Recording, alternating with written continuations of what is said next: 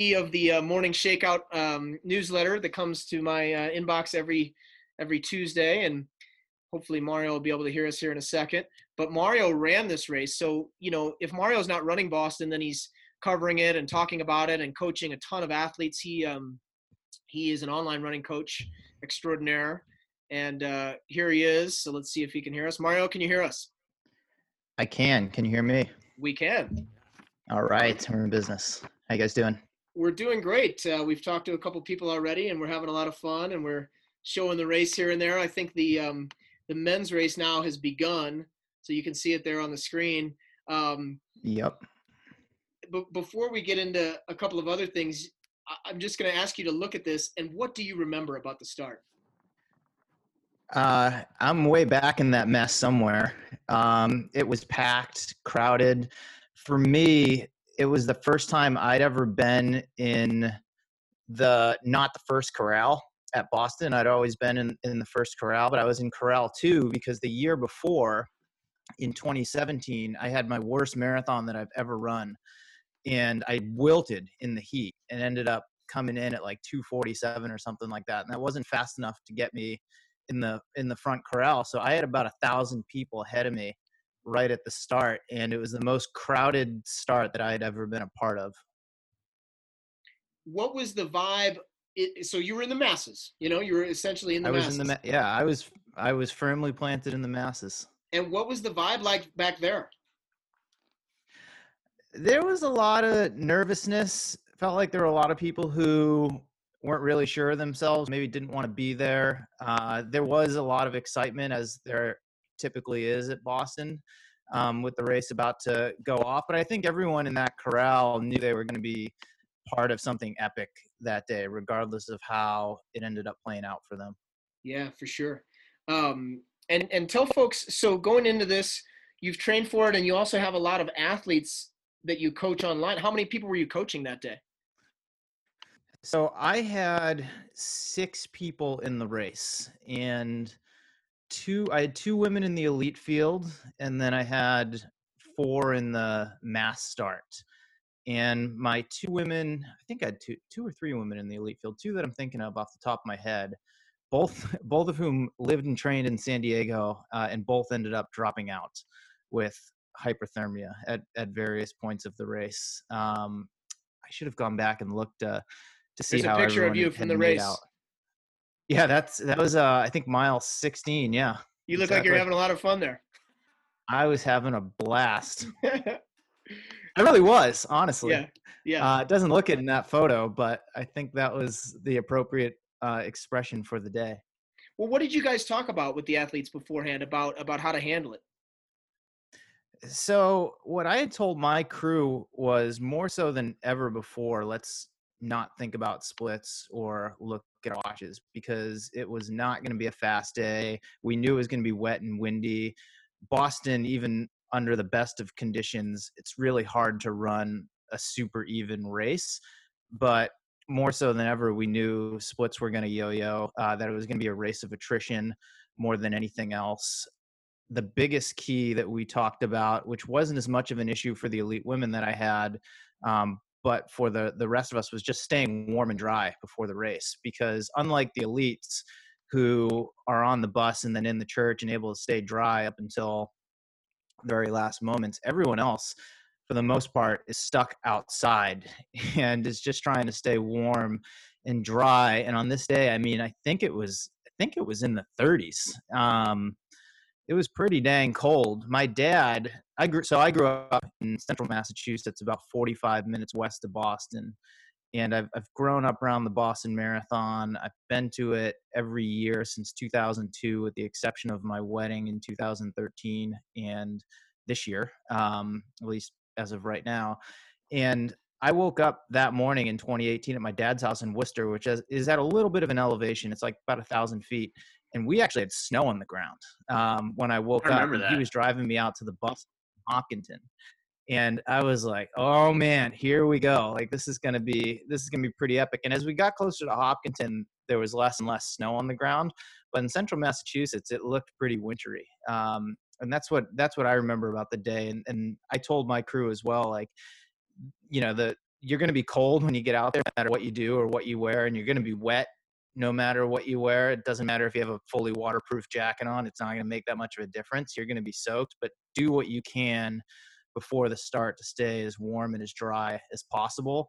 Um, because if you're, you know, if you've already burned a lot of calories before you get to the start line just from shaking and shivering, you know, you're kind of hosed before you start. So you you take off, you say you're having fun. What what was your fitness like and what were your goals going in? I was pretty fit going in for me. Um, I thought objectively, all things being equal, I had probably 229 to 230 type of fitness. Um, I knew it wasn't going to be that kind of a day. And for me, rewinding again to the year before, 2017, when it was warm, um, I remember walking to the start line of that race and it was almost 70 degrees already. And I'm not great in the heat. And I was like, all right, it's hot. You've got to back off at the start. It's not going to be a 230 type of day. Do not go out at that type of effort because you're not going to be able to sustain it. And like an idiot, I did against my own best advice. And as I said earlier, I just completely unraveled. I actually walked the last five aid stations, which I've never done before in a marathon, and came through in like 247. So I told myself I wasn't going to repeat that type of day. Uh, and I, I told myself again, like, hey, you've got good fitness, but it's not about the clock today. Listen to the advice that you gave your athletes. Um, just focus on competing. And I think for me, it ended up being a blessing in disguise that I was back where I was because I had about a thousand people in front of me before the race even started moving. And it forced me into a very slow start because it was just so dang crowded. So I really wasn't moving that fast for the first, you know, thousand meters or so. And then by the mile mark, it had opened up a bit. Um, but I felt pretty good once I got moving. And like I heard Scott describing earlier, like for me, it was just all about racing and competing. And when you're back where I am and you've got a thousand people in front of you and you're passing them in droves as as the race goes on, you're just gaining confidence. At least I was with every with every stride. And that was pretty much the the race for me. I just kept moving on up, moving on up, moving on up. I ended up finishing like 83rd overall. Um, and I was way back in corral two somewhere at the start. What did you think of the crowd that day? I mean, I'd been out at Boston a bunch before. Uh, it was definitely smaller than usual, but unsurprisingly, people still came out and they were still cheering, and the energy was still high despite it being a crappy day to to be out there. But it was less than normal for sure. What's the best thing about Boston, in your opinion? The fans. Um, they're unlike any other. I mean, this race up until uh, well, hopefully it still goes on in September, but it's the world's oldest annual marathon. And in a lot of these smaller towns, um, Hopkinton, Ashland, Framingham, Natick, uh, they're old New England towns, and a lot of those families have been there for a long time, and they've had their spot along the marathon course for a long time, and they put their chairs out. Uh, well, nice weather, they put their chairs and their blankets out like days before, uh, and they're there every year. And even if they're not runners, the marathon is a big deal. And when you grow up in that area and people know that you're a runner, they ask you if you've run the marathon. They don't give a rat's ass what other races you've run. Like you've either run the marathon or you haven't run it at all. So people are people respect the event. Um, they're pretty educated about it. They understand and respect its history. And even in a terrible year like this, where it's 30 something degrees and pissing rain and driving wind, uh, they're still out there and they're still cheering people on. And from the first um, finishers all the way to to the back, they're going they're going crazy, and it's just a it's just a big party. And I know New York is bigger. I ran it this past fall for the first time, and it, I mean it's New York City. I mean there's nothing bigger, wilder, or crazy, but to me, and I'm guessing because I grew up there, there are no better fans than there are in Boston. Uh, it's just really, really something special. Well, you wear many hats, Mario, and you ran this race and you coached people in this race, but you're also the uh, founder, proprietor of the Morning Shakeout. You you're in my inbox every Tuesday. there you go. And um, so in, in that role, you you sort of play the journalist role and you cover the sport and you share links and you give your opinions and your thoughts about different things going on. And so we've we've got some questions rolling in from from the fans watching on Facebook, and I thought this one might be interesting for both of you. Um, sure. Thoughts on what Yuki wore that day, and why didn't the cold bother him? The guy's a maniac. I, I think I think actually this is not a joke. I think his last race he wore a panda suit, so maybe he was like internally preparing. He's like, I'm I'm a panda bear, you know, I can go out and do this. yeah, to echo Scott's point, I mean Yuki is a maniac, and I remember some article after the race. He said, "For me, the conditions were perfect." So I think he, you know, a lot of people are trying to figure out what to to wear that day, but I think he knew you know what he you know what he needed to wear on that day given the you know given the conditions and you know just felt pretty confident in what he had on himself even though it wasn't much. Yeah i don't want to take anything away from his win or his run but he's definitely someone who kind of thrives from what i've witnessed as i don't know him very well personally at all but just from witnessing his races on being a little reckless. So i think the risk reward out there for him was like it's like if I go out there and I do this, like if he runs that race a hundred more times, I'm not sure how many times he runs the race he just he ran that that year, if, if that makes sense.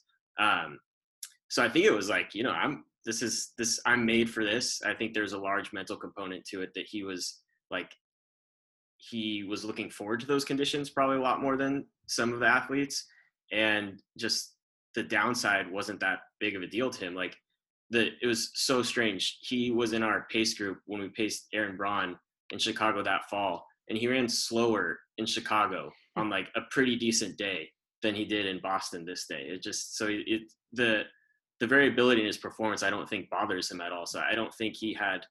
I mean, if I'm you know doing like the sideline coaching, sideline therapist, like I don't think it was that big of a deal to him if it, if it did backfire. Yeah, Mario, I would agree with that. Go ahead. Yeah, I was just gonna say I, I would agree with that. I mean, I I don't think um honestly he you know he gave a crap. He's like, you know, this is gonna go one of two ways. I'm either gonna win the race running this way, or I'm gonna get completely blown out the back. And I think he was okay with either outcome. Yeah. Oh, I had a question texted in from producer Nicole over here, who's filtering the the comments. Um, someone asked like in the lead pack when did we think yuki was actually going to win and i would like to ask shaddy that when he comes on actually because i was actually too far back to even realize what was happening. I, I didn't i had no idea who that was. He was so far off the front. I, I honestly thought from behind it was kind of like mexican flag color so i thought it may have been a mexican athlete that was way up there. And, and i didn't remember seeing uh, you know, you know, very fast um, Mexican athlete on the start list. So I was like, oh, this guy will come back. He's, you know, he's probably just trying to get his 15 seconds of fame or whatever, not realizing it was actually Yuki and that he would go on to win the whole race. But I, it would be interesting to hear Shaddy's take on that from like up front, more closer to where that was happening.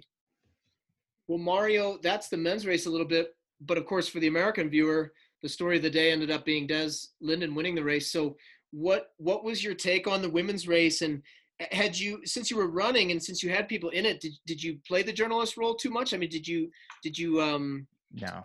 pick apart the race beforehand or did you just kind of uh, were you just kind of surprised like everyone else? And uh, and what did you think of of the final result?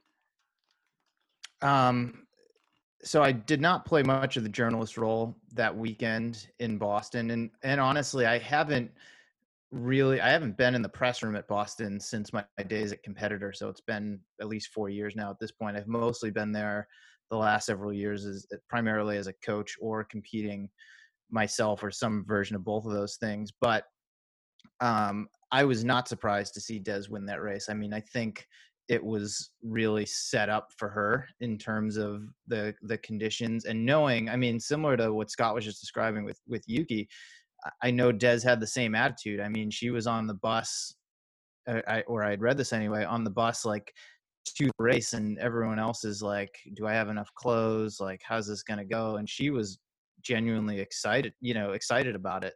Um, and I I think that made a big difference, and I think it, you know, was the perfect conditions for her, you know, on on that day. And I mean, for her to win and, and, win by as much as she did, I mean, obviously there was a high rate of attrition there, but I mean, no one else was even no one else was even close. And just given her history at that race, you know, having run a fast year in 2011, having run there when it's hot, having run there when it's cold, uh, and consistently finding herself finishing, you know, in the top five, if not on the, you know, on the podium. Um, I mean, I, I wasn't surprised one bit. I mean, if if I, I think before the race, I was like, this is going to be Desi's year. I'm like, like Desi or Shalane, like one of those two is gonna gonna win this race. And you know, Shalane suffered a, a bit more, but I mean, I think Des ran about as well as any woman could have run on that day. Yeah, we'll ask Josh Cox, her agent, when he comes on. But I think there was also some of that, like Scott was saying with Yuki, some of that nothing to lose mentality. Because I think, yeah. though you're exactly right about her performances there in the past, I think, if I'm not mistaken, she wasn't terribly confident in her build up this time around. And sometimes that nothing to lose attitude can be a good thing, especially on a day like this. Um, now, as I watch the men's race here, look how far Yuki dropped back there. He's his already race, grimacing. His race was amazing. Incredible. It was just amazing. These things don't happen. You don't get dropped in these marathons and come back. I think his race is, um, gosh, it's it's it's really inspirational. It reminds you of some of those videos you see on Twitter where somebody felt like Heather Kampf's race where she fell down and came back in that 600 at the Big Ten championships. It's just, it's really a, a lesson in um, not giving up, for lack of a better phrase.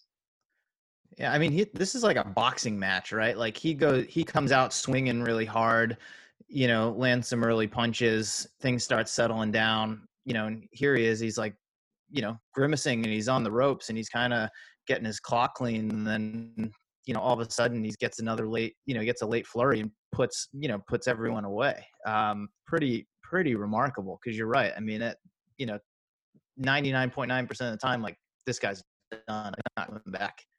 It's very interesting watching them sway. Was that happening in your pack, Scott, or were you guys working together a little bit more? These guys seem like nobody wants to lead. He, this guy goes to the side. They all follow. It's kind of crazy. Yeah, I don't remember as much kind of zigzagging and swaying around the course. I remember when we kind of like the the packs had settled out that my group was kind of myself, uh, Tyler, not Tyler Penelak, um, Bumbalo, I think Reid, Cool Set, and then uh, one of the other Canadian guys, and then Elkanah Kibet was actually leading our group for most of it. And I, I know Elkanah, so I feel bad retrospectively. Like, just I didn't realize it was him because everyone's so bundled up. But he happened to be in the front of our group, and our group just let him take the lead in these brutal conditions for miles and miles. so if it wasn't for Elkanah, our group may have slowed even more significantly. But I don't remember as much being all over the place. I remember it being more a feeling of because the wind was so strong, like more like forward and I mean obviously not backwards, but that feeling that you know almost like stopping at certain points just because the wind would get so heavy at points. Mario, same thing. Yeah, the the wind was really brutal. I mean, I remember like no joke laughing a couple times during the race because it would it would literally stand me up straight yeah um, at certain points and you didn't feel like you didn't feel like you were moving and and for me i was just like i mean and, and everyone else around me was in the same boat so it wasn't like i was you know losing spots or anything i'm like this is just ridiculous and i remember seeing um you know when you enter a new town you know there'd, there'd be like a an Adidas flag or something that said, I think it would say like, you know, Ashland or Natick or whatever town you're coming in. And they were all blown over. Like almost all of them were blown over on the side, you know, on the side of the road. Um, and at, at some points I remember it was so strong, it was like literally coming at you sideways. And, and you're like, this is just like, like I was describing the scene at the, the start line where you're like, you knew this was going to be something epic today. And then when you, when you were actually living it, um, at least for me, I was like, I was like, oh man, I'm going to be telling stories from this race for the rest of my life because, you know, I don't know if I'll ever experience anything quite like this again in a marathon. Well, that leads me to my second. I got two questions for you, and that leads to the second to last question. What's what's your what's your number one memory from this day then? Um, my my number one memory. That's a good question. Um, well, it the, for me it was it was actually after the race. Um, so I crossed the you know I crossed the finish line. I I by all accounts had had a really great race. They wrapped me up in the in the mylar blanket, and I'd run Boston before. And in the past, I swear to God, like I I've come through the chute and there there was always a place I could exit to the left, uh, and I could get off like on that side of the road. I never actually walked through and got and had gone to the family meeting area. Like I always went to the left, and I told my wife to meet me there. And obviously, you know, have dry clothes and, and whatnot. We knew before the race, like I would I would need them no matter what. Um, so I'm walking through, and that something had changed, or maybe I was just mistaken, but I couldn't get out to the left, and they made me walk all the way through to the family meeting zone, which is on the the way other side. So like I come through, and I know she's not going to be there because we talked about you know going going to this other and I come through, and I'm like, oh crap, like eh, like I, I'm in trouble. Like I'm going to be in trouble here um, because I don't have my phone or anything. I have no way to, to get in touch with her, and it's you know dumping down rain. And so I go through the family meeting area, and I'm like I'm getting hypothermic now. Like it's uh, it's getting pretty dangerous. I'm like this isn't this isn't good. I'm like this really isn't good. And and I didn't I must not have looked good um, because someone like someone outside was like hey get in here and they like opened this door and it was like some hotel lobby or something like that and they're like get in here and and I just I just went in there, and they're like, "You doing all right?" And I'm like, "No, not not at all." And they're like, they're like, "Get this guy some dry towels, like get him get him something." So they like pulled down like these towels and like they wrapped me in the towels. They're like, "Can can we get you anything else?" Uh, and I was like, "I need to call my wife," and you know some guy like the the doorman at the hotel like gets a cell phone out and i like dial my wife's number and she doesn't recognize it so she just doesn't answer and um I'm like, oh crap. And then she has this moment. She's like, oh, some Boston number tried to call me, and and like that might be Mario because I can't find him. I should call that back. And she called back and eventually like found her way over there. And by the time she got there, I was just like a shell of a human being, mm-hmm. um, and just wrapped in this like you know dry towel and you know basically preventing me from trying to go into like you know hypothermia but i was like curled up like in a ball like on the floor just like writhing and writhing in pain, and I, I'll never forget that. That's awesome. That's so great. That's so great. Well, my, my very last question is a quick one. Will, will you be there in September then if it happens? If it happens and it's safe to travel, um, yeah, I, I plan on being there in September. But I, you know, at this point, it seems so far out um, and things are changing obviously by the week. So I'll just keep an eye on things. And uh, you know, I've got athletes who are supposed to race. Um, I you know I was planning I would be there today. Um, you know, had you know had it not been postponed. But yeah, depending on how things look in September, uh, if it's safe to travel. Um, and I, you know, I feel comfortable doing so, then yeah, I, I plan on being there. Well, thanks, Mario. This was awesome. Really appreciate you telling your story and uh, enjoy the rest of the race. Yeah, thanks for having me on. All right. See ya.